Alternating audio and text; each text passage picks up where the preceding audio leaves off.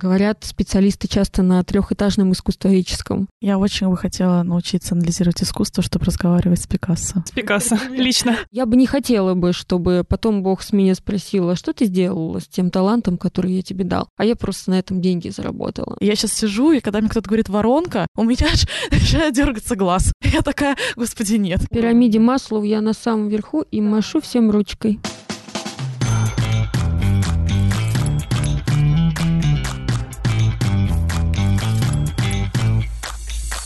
Всем привет! Это подкаст «Несладкий бизнес». Меня зовут Аня, и я по-прежнему продюсирую подкасты. Меня зовут Настя, и я хотела бы сказать, что я что-то делаю по-прежнему, но каждый раз моя профессия меняется. Сегодня я бизнес-наставник и владелец трафик-агентства. А кто же Настя будет в следующий раз? Интрига. Ладно, для начала надо сказать, что этот выпуск еще и в видеоверсии, поэтому переходите по ссылке в описании, если вы хотите посмотреть на прекрасных нас и нашего прекрасного гостя. Да, мы там такие красивые, у нас там красивая розовая вывеска, такой свет. Мы да, все, ребята, все мы очень розовые. старались, поэтому если хотите посмотреть на наш красивый кадр, обязательно переходите по ссылке в описании. Если вы слушали наш предыдущий выпуск, вы уже знаете, о чем мы будем говорить с банком в середине этого выпуска. Если нет, вас ждет необычный сюрприз.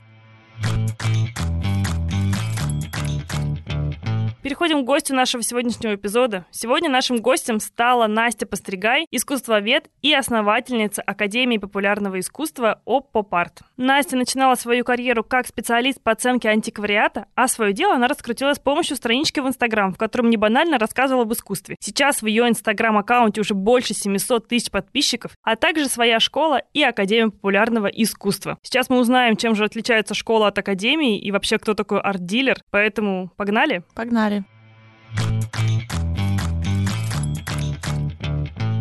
Как бы ты сейчас себя описала, чем ты занимаешься, какие у тебя актуальные проекты? Вот мы прям сразу с этого и начнем. Жена и мама, искусствовед и предприниматель. Сейчас основные задачи моего бизнеса, в принципе, они всегда такими были, нести искусство в каждый дом и увеличивать авторитетность моей школы, потому что у меня есть академия, где могут мои ученицы получить э, диплом, Государственного образца. и они могут гордо себя называть искусствоведы. Поэтому сейчас я понимаю, что у меня невероятно мощная миссия, что я не только вот на таком уровне, чтобы посидеть дома об искусстве поговорить или на светской вечеринке, но и серьезная, качественная, которая будет потом, знаете, распространять искусство на протяжении многих-многих лет на огромное количество аудиторий, потому что я ращу такую армию искусствоведов, которые будут дальше нести мою миссию вперед и вперед. Офигенно, классно рассказала. Слушай, ну а вот а, детально, если подойти, ты же начинала с а, онлайн курсов, получается, с коротких, а сейчас это уже прям школа, где не только ты одна ведешь, получается, занятия. А как сейчас вообще происходит, ну вот распределение внутри? В основном все лекции веду я, но у меня есть целый штат искусствоведов, которые так же, как я, рассказывают об искусстве на простом и доступном языке. Это особенность нашего формата, потому что об искусстве много кто рассказывает, и в университетах рассказывают, а другие искусствоведы-блогеры это делают, но порой это бывает скучно. Говорят специалисты часто на трехэтажном искусствоведческом. Я говорю с юмором, со сторителлингом, историями о художниках, и при этом я еще встраиваю туда профессиональную научную информацию. Очень важно, чтобы те искусствоведы, которые у меня работали, чтобы они также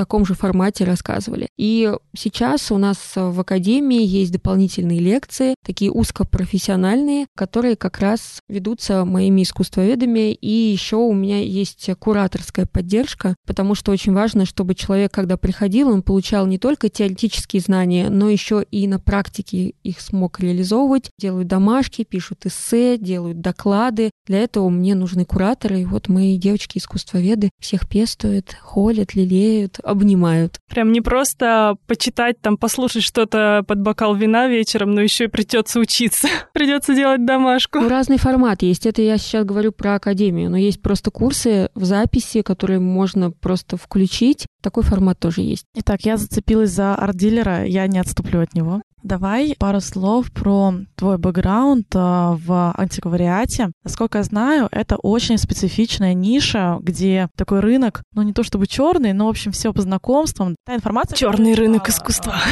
Вот есть как раз арт-дилеры, да, через которых покупаются вот предметы антиквариата. Сильно ли отличается этот бизнес от такого традиционного бизнеса, который сейчас э, у тебя есть? И пригодился ли тебе тот опыт вот именно э, предпринимательский? Арт-дилерством я занималась очень давно. Я вошла в эту сферу где-то в 2001 году, закончила в 2000 11-12, ну, в принципе, вот последние сделки были сделаны тогда. Я понимала, что меня больше это все не вдохновляет, потому что я хочу рассказывать об искусстве, влюблять людей в искусство. А все-таки это немножко другая сфера, другие задачи, и круг э, моих э, слушателей очень узкий. Это клиенты, с которыми я работаю. А клиенты это про что? Это разве тоже не про то, что влюблять и вдохновлять? Есть большая разница. Миллионы людей и пять человек, шесть человек. Я бы не хотела бы, чтобы потом Бог с меня спросил, спросила, что ты сделала с тем талантом, который я тебе дал? А я просто на этом деньги заработала. Не вариант. И я в какой-то момент поняла, что мне это не устраивает. Я пошла в сферу образования. По поводу того, как арт-бизнес отличается от классического бизнеса. Сильно отличается, потому что там совершенно другие законы. Там очень важна кулуарность, закрытость. Бизнес,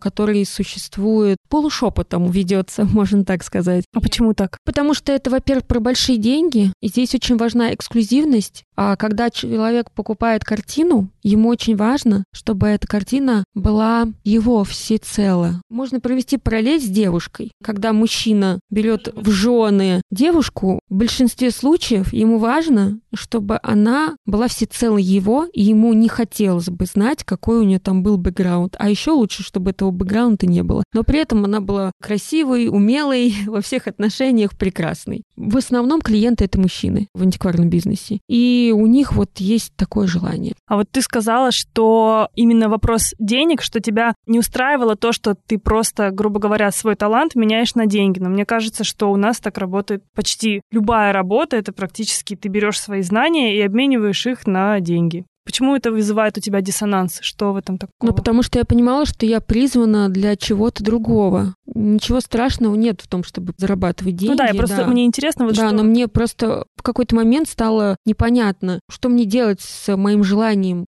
об искусстве рассказывать, нести его. Мне хочется, чтобы своей жизни благодаря искусству меняли тысячи людей. У тебя очень классная история, как ты в итоге пришла в образовательный бизнес, потому что изначально ты хотела же сделать платформу для продажи антиквариата, но попав в стартап Woman, да, по-моему, там тебя переубедили, ты начала вести свой блог, как раз начала вести лекции, ну, в общем, делать образовательный контент. 14 да, год? 12-13. Тогда Инстаграм, он только появился, можно было достаточно легко зайти. Скажи, как ты тогда продвигалась, потому что, насколько я помню, у тебя за полгода 40 тысяч подписчиков набралось, да, или за год? Очень большой рост даже для тех времен. И как ты сейчас продвигаешься? Как ты сейчас продвигаешь продукты? Где-то вот в 12 или 13 году, в 12 году я пошла на стартап Woman. Я предложила свой проект, э, чтобы антиквариат э, вышел вот из этой кулуарной тени, и чтобы можно было искать э, новых клиентов, выращивать новых клиентов, я хотела сделать образовательную площадку, где был бы еще маркетплейс. Там мне дали обратную связь, что, в принципе, это в сфере антиквариата не совсем адекватно, возможно и так далее. Я бы сейчас поспорила. Просто есть разные ниши в сфере антиквариата. Есть э, тот сегмент, с которым я работала, плюс 100 тысяч э, долларов и там выше и дальше. Есть гораздо меньше чеки, можно в этом развиваться и так далее. Кстати, я сейчас плавно возвращаюсь в антиквариат спонтанно.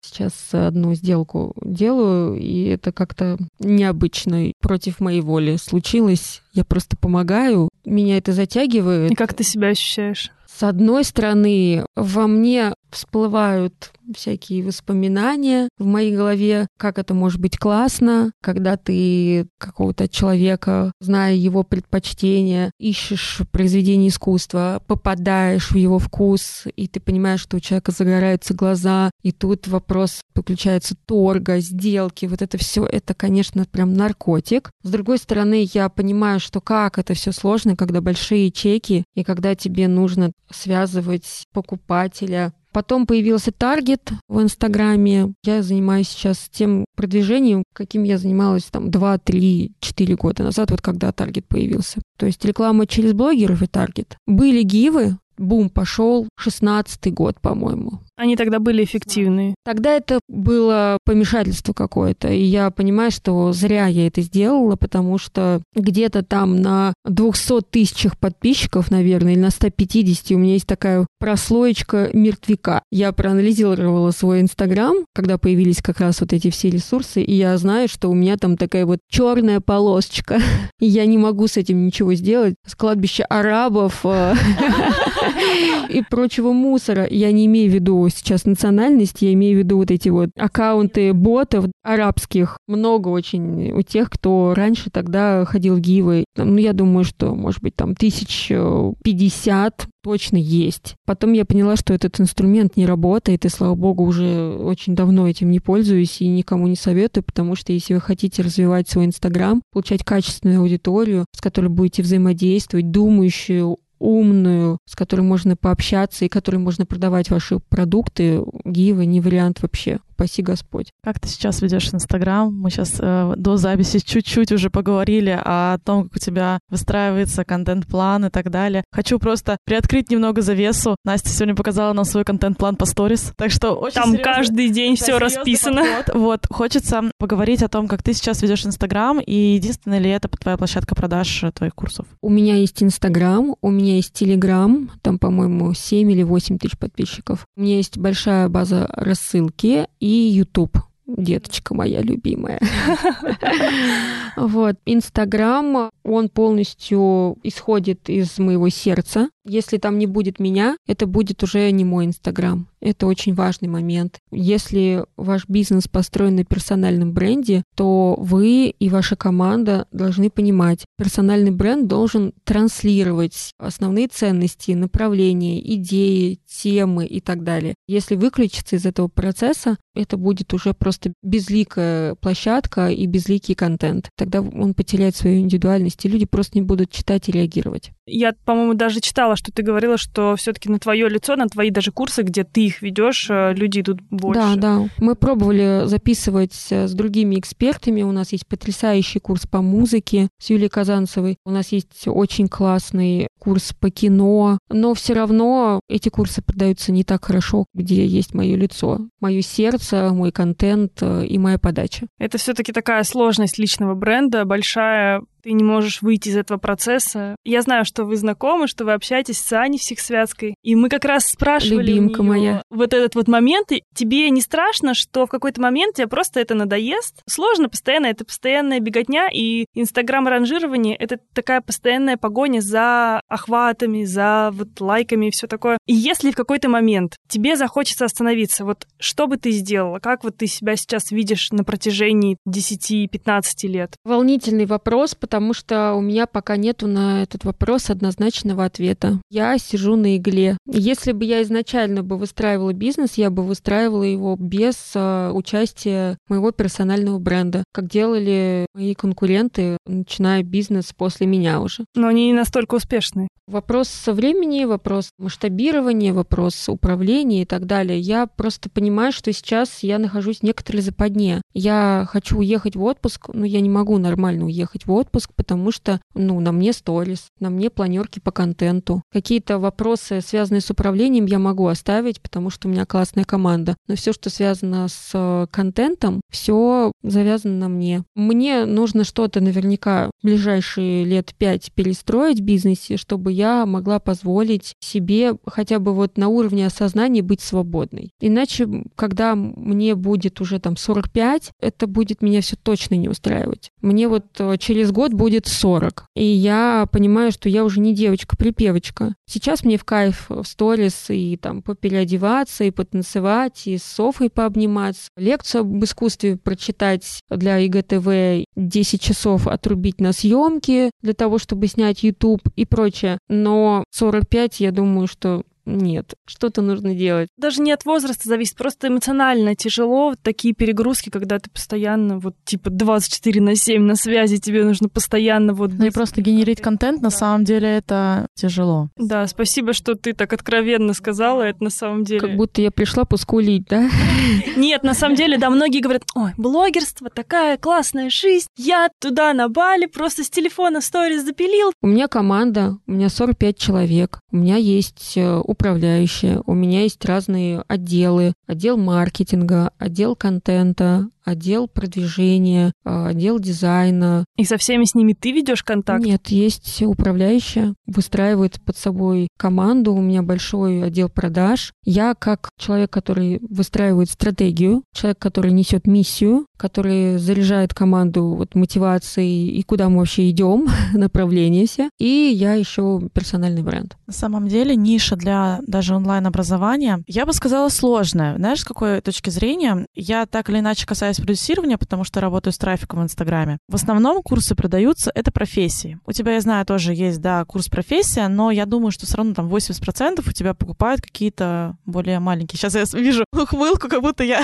не попала в точку. У меня 80% моего дохода — это академия. Просто там чек большой. А в разбивке на людей? Конечно, мелкие курсы, да. Просто почему я хотела эту тему затронуть? В моем представлении эта ниша — это там не про профессию, это скорее про soft skill, да, вот про то, чтобы поддержать какую-то умную беседу и так далее. То есть это такая потребность, но вообще не первого уровня. В пирамиде Маслоу я на самом верху и машу всем ручкой. Да, вот, вот я так это примерно и вижу. фитнес, питание, похудение, психология. психология. Мне кажется, что все равно в последний год даже, может быть, это в моем инфополе, но вот искусство стало больше. Я говорю, может быть, это моя в пирамиде масла. Ты, ты, ты поднимаешься потихонечку, прошла там фитнес, психология. Учитывая, что у меня там 5 лет художественного образования, 5 лет еще архитектурного образования, я так или иначе с искусством э, контактировала всю жизнь. Как ты доносишь ценность своего продукта, важность своего продукта? Сталкивалась ли ты вот со сложностью, что этот продукт не первый степенный, и поменялись ли запросы покупателей вот за последние пару лет? Конечно, я понимаю, какая у меня целевая аудитория, какие у нее боли, и как сделать так, чтобы те люди, которые не входят э, в круг моей целевой аудитории, да, как сделать так, чтобы вошли. На этом весь наш маркетинг строится. Очень много у нас разных болей, через которые мы заходим. Удивительно, большая группа людей есть, как правило, женщины, ну, у меня в основном женская аудитория, которые в детстве, подростковом возрасте или там лет в 20 хотели изучать искусство, хотели заниматься каким-то творчеством, но пришла мама или жизнь. Трое детей. И сказали, что нужно зарабатывать деньги. Ты чем сейчас занимаешься? Ерунда какая-то на этом не заработаешь. Прекрати этим заниматься. Вот иди на экономический, вот иди на юридический, или будь медиком. И они, получается, просто не закрыли свой гештальт. И всегда внутри у них сидит какая-то девочка обиженная, у которой забрали что-то любимое. И потом, когда они уже закрывают свои основные потребности, они начинают зарабатывать, они там вырастили, например, детей, или просто вакуум начинает внутри так сильно вот прям засасывать, э, высасывать энергию, они просто приходят к тому, что им нужно закрыть этот гештальт во взрослом возрасте. И приходят ко мне изучать искусство. Поэтому у меня в академии учатся люди всех профессий, причем такие таких неромантичных профессий. Очень много юристов, очень много медиков. Это удивительно. И они работают по специальности, а пришли просто... Да, да. Кто-то просто хочет закончить академию и сменить э, сферу деятельности. Кто-то просто это делает для души. Есть еще такая ниша людей, которые хотят, чтобы их дети выросли интеллектуально развитыми, культурными, и они в этом ничего не понимают, и им нужны знания, чтобы они были авторитетами для своих детей, чтобы они смогли с ними пойти в музей и что-то донести, рассказать и увлечь. И параллельно сами начинают вовлекаться в процесс. Есть э, девушки, которые хотят выйти замуж, которые хотят э, на светском мероприятии сказать э, что-то умное, выглядеть при этом статусно и уверенно, симпатичной интеллектуалкой. В этом нет ничего такого особенного. Это очень классная ниша, прям потрясающая. Мы как раз под них... Целеустремленная. Продукта искусства для светской жизни. Очень классный, качественный. Там прям есть даже словарик. Знаете, как э, в английском. Там, Пять слов, чтобы покорить мужчину. Интермедиат, преинтермедиат, вот так, вот так вот они разложены, да, как вот говорить об искусстве. Все, я иду сто процентов, мне надо. Продала. Есть люди, которые действительно хотят просто профессионально этим заниматься, и им для того, чтобы профессионально двигаться, нужно получить знания, нужно получить базу. Разная целевая аудитория. Мы стараемся, когда делаем какие-то рекламные макеты в таргете, идем, например, к блогеру маме, мы вот понимаем, что какие там есть боли, и под это прописываем. Если мы идем к модной барышне, то мы, например, под нее прописываем сценарий, что искусство помогает сочетать цвета, ну, действительно, так и есть. Бери любую картину, отправляй ее в приложение, которое тебе просто сделает из этого палитру, используй это для своего гардероба. Зачем придумывать что-то, что художники уже давным-давно придумали? Это Они работает, да? на, художники над тем, чтобы колорит создавать в картине и сделать его идеальным. Поэтому мы работаем на разную аудиторию, и если идем в холодную аудиторию, то просто понимаем, как мы можем зацепить на поверхностном уровне, на глубоком уровне. Я считаю, что искусство может быть интересно всем. Просто абсолютно всем. Нужно просто найти подход. Ребята, мы прерываем наше интервью с Настей Постригай на срочное включение от банка. Банк. Банк с человеческим лицом. И их поддержка может ответить на любой ваш вопрос. Это не безликий чат, куда вы обычно пишете и не можете получить ответ. Нет, вы можете позвонить на их линию, и они дадут вам информацию. И поговорить с реальным человеком. С человеком. Это и так круто. Сейчас мы докажем, что они могут помочь вам реально в любой ситуации. Звоним точке? Звоним. Вас приветствует Точка. Вы обратились в офис обслуживания клиентов. Добрый день, меня зовут Виктория, слушаю вас. Здравствуйте, Виктория. Подскажите, а у вас есть любимый художник? Любимый художник? Ну, наверное, Леонардо да Винчи. Почему? Ну, мне он нравится, его живопись нравится. А вы знаете, кто написал «Отцы и дети»? Вроде бы Тургенев, если я не ошибаюсь. Это победа. Вы правы. А как вы думаете, зачем люди покупают искусство вообще? Ну, наверное, им просто это нравится, живопись. А нужно ли вообще понимать искусство, чтобы зарабатывать деньги, например? Ну, мне кажется, что у людей какие-то свои приоритеты есть жизненные, не только искусство. Если человеку не нравится искусство, то в этом ничего плохого нет, значит, ему нравится что-то другое. Скажите, а предпринимателем становятся или рождаются? Предпринимательство — это скорее стиль жизни, и у каждого свой выбор. Тут конкретного ответа на вопрос не могу вам дать.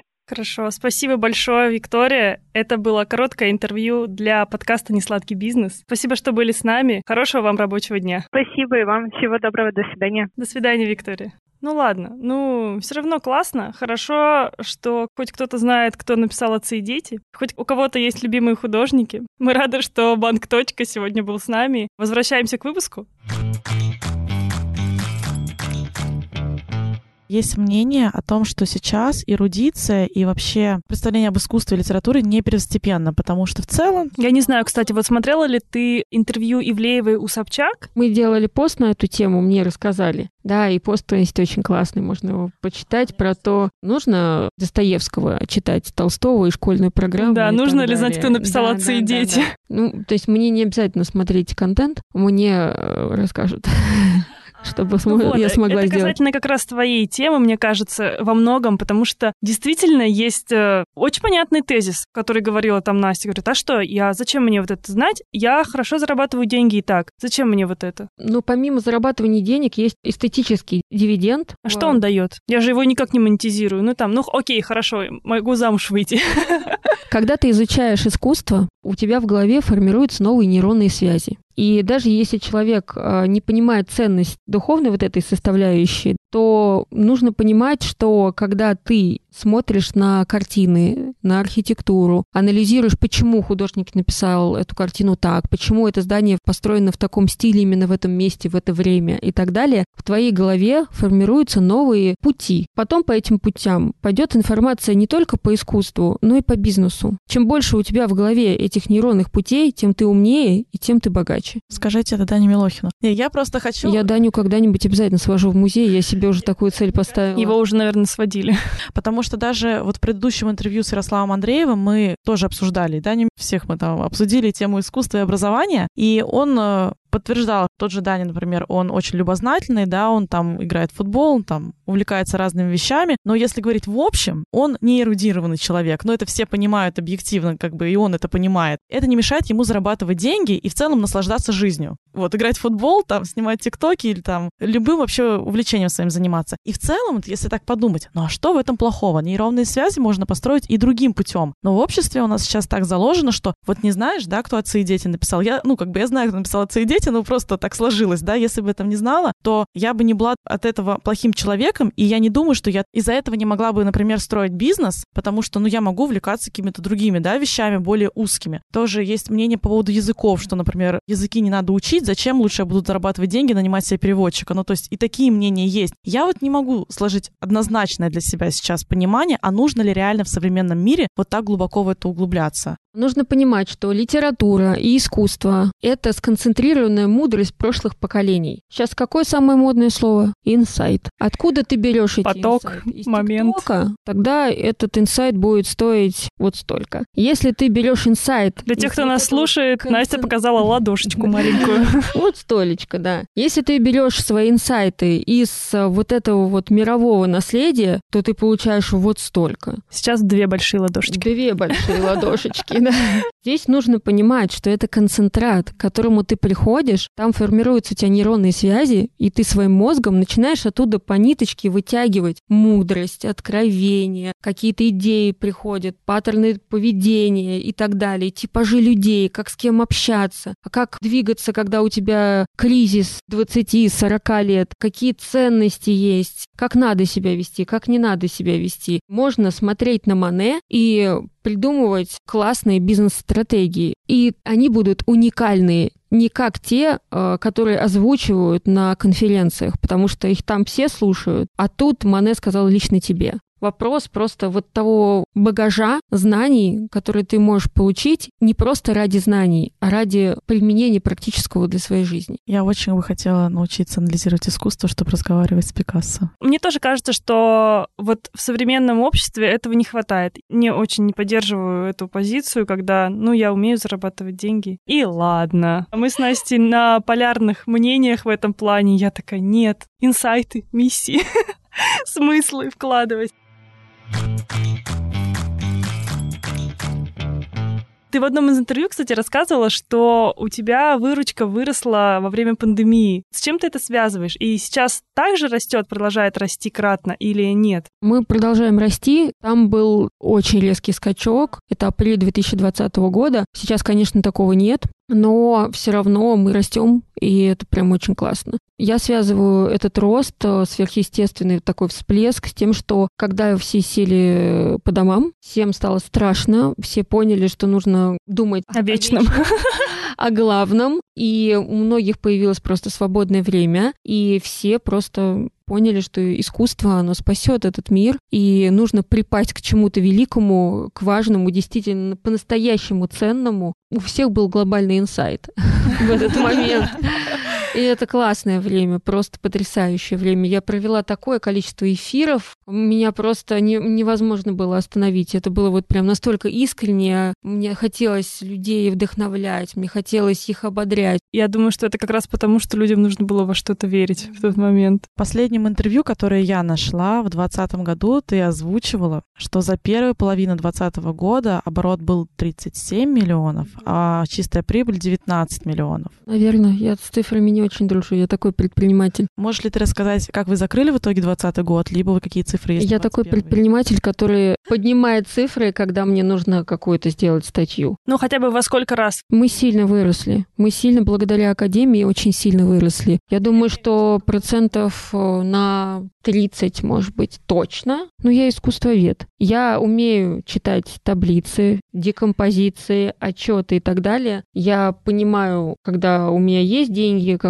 у владельца бизнеса, когда нету. Но я вот так вот на цифрах не зацикливаюсь. Я понимаю, что это мой минус. Это неправильно. Если я хочу дальше сильно расти, то мне нужно на этом фокусироваться. Но я знаю, что я могу всегда написать Кате, это моя управляющая, и она мне пришлет отчет. Это моя позиция. Я пыталась, да, как-то вот в начале 2020 года Я прям отчеты, цифры, вот это вот все, я прям должна контролировать все настолько вот, чтобы мне всегда это было все в голове. А потом я поняла, и что? Кстати, особенность управления женского. Не знаю, я обожаю цифры. Ну вот, может быть, это особенность управления искусствоведа. Я чувствую свою компанию. Я могу чувствовать, что произойдет через несколько месяцев, поэтому даже не видя цифр, я начинаю теребить всех. Так, что-то мы расслабились. Давайте, давайте, это делаем, это делаем. Подключаю какой-то новый проект. Сейчас начинается проект «Новая эра в Упопарт». У меня появился очень классный и мощный партнер. Это прям партнер, а, потому чтобы развивать дальше как бы. А я слышала, это в Америке, да, хотела? Нет, с Америкой у меня история. не сложилось. Расскажи, почему? С Америкой не сложилось по причине того, что мы с вами вот перед съемкой общались, и вы поняли, наверное, да, что я очень трепетно, щепетильно отношусь к своему времени. И я поняла, что для меня не подходит формат э, работы с Америкой. Потому что, когда я хочу идти под бочок к мужу, начинается рабочий день в Америке. Я хочу укладывать своих детей спать. Я хочу по ночам спать. Вроде бы такая мелочь, да? Я не смогу это делегировать в ближайшие три года, если я ращу новый бизнес, тем более с очень большими суммами. Мы сделали с партнером большую работу. Мы столько провели встреч с инвесторами, и они уже просто вот были готовы инвестировать. Там было такое условие, что мы находим там вот одного товарища, и вот эти вот все сразу же за ним идут. И я так рада, что я вовремя остановилась, когда я поняла, что прям вот запахло жареным, что вот оно сейчас начнется, они деньги свои принесут, и то, чем мы там занимались до этого 8 месяцев, готовили, все планировали, все оно сейчас начнет материализоваться, и все, отсюда не выберусь. Я сказала партнеру, что я не хочу. Он до сих пор не может с этим смириться. А тебе самой, вот как ты после этого почувствовала, блин, обидно потратила столько времени или фух, не, Я почувствовала, что я крутая. Я могу отказываться, что у меня в моей жизни, слава богу, в 30,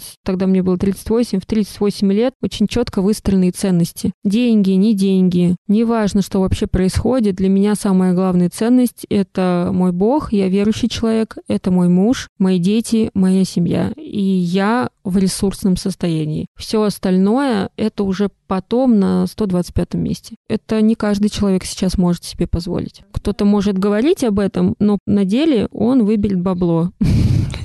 а потом выгорит и будет страдать, и ходить по психологам. Я считаю, что я большая молодец. И я прям, когда вспоминаю это, я прям кайфую и говорю себе, ты крутая. А что сейчас получается? Это партнер, который новый проект на российском рынке будет, да? И на российский, и на международный. Я пока не буду говорить, потому что мой опыт с американской историей научил меня, пока не сделал, не говори. Хорошо, а когда планируется запуск? Мы будем следить за развитием событий. В феврале. Ну, уже, уже несколько месяцев осталось. У тебя из э, расходов в бизнесе получается команда и запись уроков. Маркетинг еще. 90% это команда. Хочу про курс. Сколько стоит записать курс? Это совершенно разные суммы в зависимости от того, какая картинка. Контент всегда огненный у нас, потрясающий, глубокий, интересный, с классным форматом, но тут важно понимать, какая картинка. Если это какой-то бесплатный контент, вот сейчас на этой неделе я снимала бесплатную лекцию по Ивазовскому. Она у нас в воронке просто стоит. Мы снимали у меня дома, у меня дома очень красиво, мы просто взяли хороший свет, э, две камеры. Девочка на суфлере оператор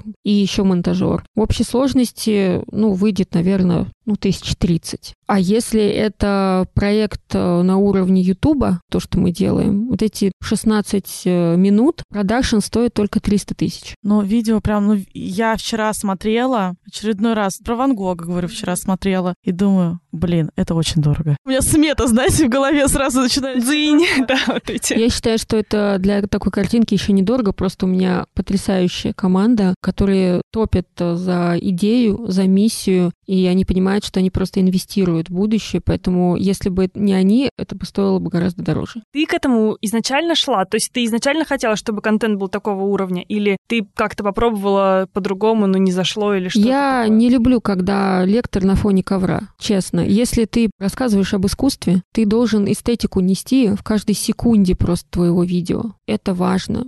Я всегда продумываю, как я одета. Я всегда продумываю, что будет в студии, какие будут презентации. У нас дизайнеры просто вот прям сильно заморачиваются над визуалом, чтобы все было красиво, чтобы было все эстетично. Мы рассказываем об искусстве, как мы можем позволить себе некачественную картинку. Это невозможно. Ну да, ты уже говорила, что из каналов продаж у тебя получается Инстаграм основной, Телеграм и вот Ютуб. В Ютубе мы пока не продаем. А ты чувствуешь, что оттуда аудитория переходит как-то? Я просто знаю, что люди смотрят YouTube, потом э, понимают, что им хочется больше. Ну, прогреваются. Да, да. Говоря. В описании к видео они находят мой Инстаграм и переходят. А потом уже, когда они что-то покупают, куратор из отдела продаж мне, я прошу просто это делать, приходит с весточкой Настя, вот, вот этот вот человек прошел по вот этой воронке и у нас что-то купил. Но сейчас мы немножко разгонимся, пусть аудитория просто привыкнет к контенту и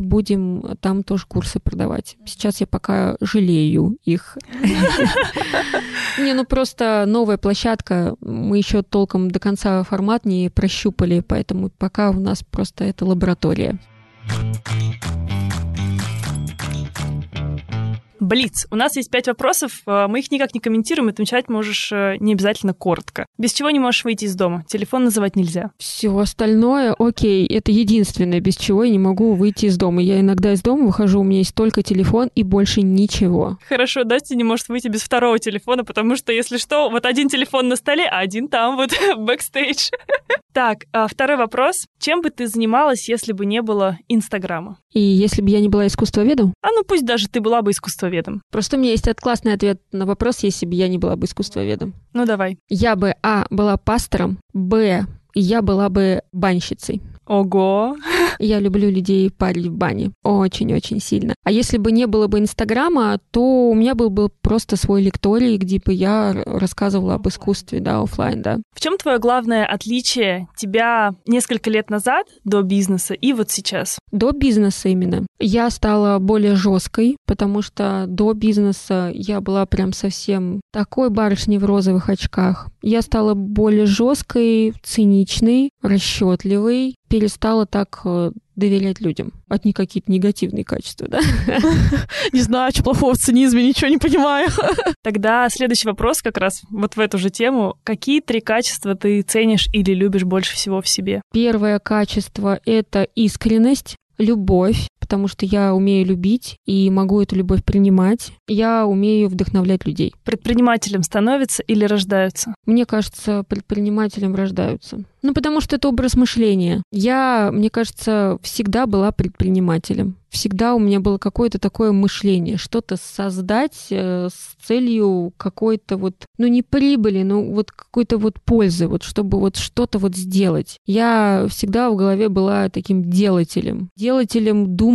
Вот мне хотелось все время какого-то движника. Это вот и есть предпринимательская черта. Никогда не стоять на месте, всегда развиваться, всегда искать Э, каких-то новых приключений и параллельно зарабатывать деньги. Есть еще люди, которые просто ищут приключений ради приключений, но это отдельная история.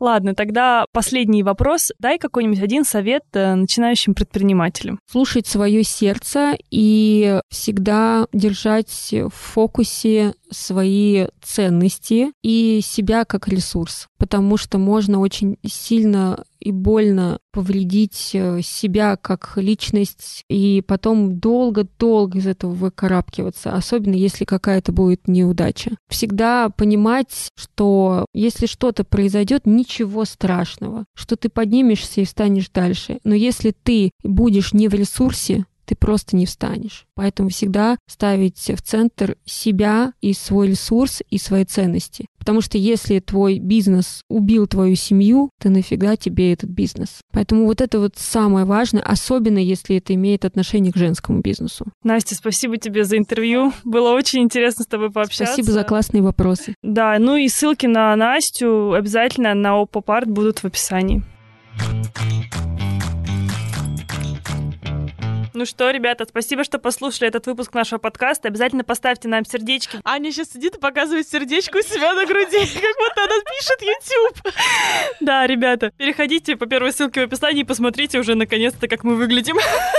Поставьте нам звездочки в Apple подкастах и сердечки в Яндекс Музыке. Обязательно напишите нам комментарии, мы все читаем. Нам очень приятно получать ваши прекрасные отзывы. Не знаю, как вам, но мне выпуск очень понравился. Настя офигенно классно рассказала и про то вообще, зачем нужно искусство, и раскрылась с другой стороны про сложную блогерскую жизнь. Если вы будете смотреть видеоверсию, вы сами все увидите. Я просто хочу, чтобы вы на это посмотрели.